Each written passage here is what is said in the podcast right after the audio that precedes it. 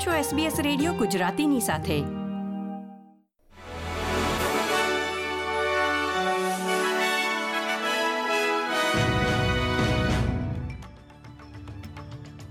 નમસ્કાર. પહેલી સપ્ટેમ્બર બે હજાર ત્રેવીસના મુખ્ય સમાચાર આપ સાંભળી રહ્યા છો વત્સલ પટેલ પાસેથી એસબીએસ ગુજરાતી પર. કેન્દ્ર સરકારની સાહીઠ દિવસની ડિસ્પેન્સિંગ પોલિસીના પ્રથમ તબક્કા હેઠળ હાલમાં આરોગ્યલક્ષી સમસ્યા ધરાવતા લાખો ઓસ્ટ્રેલિયનોને સસ્તી દવા મળી શકે છે. આજે પહેલી સપ્ટેમ્બરથી લાંબી આરોગ્યલક્ષી સમસ્યા ધરાવતા લોકો એક મહિનાની કિંમતે બે મહિનાની દવાઓ મેળવી શકે છે. આરોગ્ય મંત્રી માર્ક બટલરે જણાવ્યું હતું કે આ યોજના હૃદયની બીમારી, કોલેસ્ટ્રોલ, હાઈ બ્લડ પ્રેશર અને અન્ય ઘણી બીમારી ધરાવતા લોકોને જીવન નિર્વાહના ખર્ચમાં રાહત આપશે. ઓસ્ટ્રેલિયાની ટોચની ફાર્મસી સંસ્થાએ સ્થાનિક ફાર્મસીઓ વતી સરકાર સાથે વાટાઘાટો કરવાના કરાર હેઠળ સરકારની સાઠ દિવસની મેડિસિન ડિસ્પેન્સિંગ નીતિ સામેના તેના અભિયાનને સ્થગિત કર્યું છે.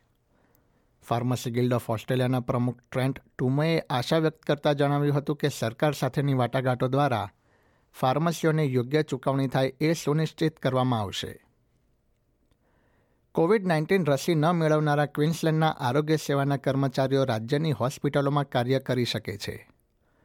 અગાઉ સરકારે મહામારી દરમિયાન ફરજિયાત રસીકરણનો નિયમ અમલમાં મૂક્યો હતો, પરંતુ હવે તે નિયમ રદ કરવા પરામર્શ શરૂ થશે. રાજ્યના આરોગ્ય મંત્રી શેનન ફેન્ટીમાને જણાવ્યું હતું કે, હવે રસીકરણના ઊંચા દર તથા સમુદાયમાં રોગપ્રતિકારક શક્તિ વધી રહી હોવાના કારણે આ નિયમ હટાવાશે. સરકારના જણાવ્યા પ્રમાણે ફરજિયાત રસીકરણના નિયમના કારણે રાજ્યના અગિયારસો કર્મચારીઓને નોકરીમાંથી હટાવવામાં આવ્યા હતા. ઓસ્ટ્રેલિયન ટેક્સેશન ઓફિસના એક અહેવાલમાં જાણવા મળ્યું છે કે દેશમાં ખેતીલાયક જમીનની વિદેશી માલિકીમાં છેલ્લા બાર મહિનામાં દસ ટકાનો ઘટાડો થયો છે. રિપોર્ટ મુજબ વિદેશી માલિકીમાં સૌથી મોટો ફેરફાર દક્ષિણ ઓસ્ટ્રેલિયામાં થયો હતો, જેમાં પાંત્રીસ પોઈન્ટ આઠ ટકા તથા વેસ્ટર્ન ઓસ્ટ્રેલિયામાં બાવીસ પોઈન્ટ નવ ટકાનો ઘટાડો નોંધાયો હતો. જોકે નોર્ધન ટેરેટરીમાં વિદેશી માલિકીમાં એક પોઈન્ટ આઠ ટકાનો વધારો જોવા મળ્યો છે. વીસ મિલિયન માછલીઓના મૃત્યુનું કારણ માટે તૈયાર કરવામાં આવેલા નવા અહેવાલે ન્યૂ સાઉથ વેલ્સના ડાર્લિંગ બાકા નદીમાં પાણીની સુરક્ષાને લગતા નિયમોમાં સુધારાની માંગને વેગ આપ્યો છે. ન્યૂ સાઉથ વેલ્સના મુખ્ય વૈજ્ઞાનિક અને એન્જિનિયરના અહેવાલમાં માર્ચમાં મેનિન્ડીમાં માછલીઓના સામૂહિક મૃત્યુનું પુનરાવર્તન થવાની ચેતવણી આપવામાં આવી છે. વિદેશના સમાચારોમાં, સાઉથ આફ્રિકાના જોનિસબર્ગમાં એક ઇમારતમાં આગ લાગવાના કારણે સિત્તેર લોકોના મૃત્યુ નિપજ્યા છે.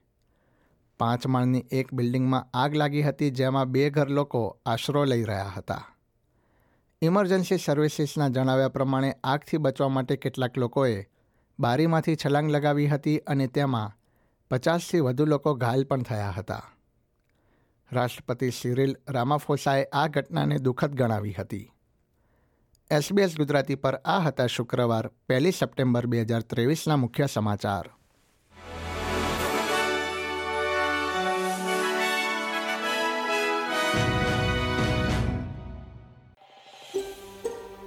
આ પ્રકારની વધુ માહિતી મેળવવા માંગો છો અમને સાંભળી શકશો Apple podcast Google podcast Spotify કે જ્યાં પણ તમે તમારા પોડકાસ્ટ મેળવતા હોવ.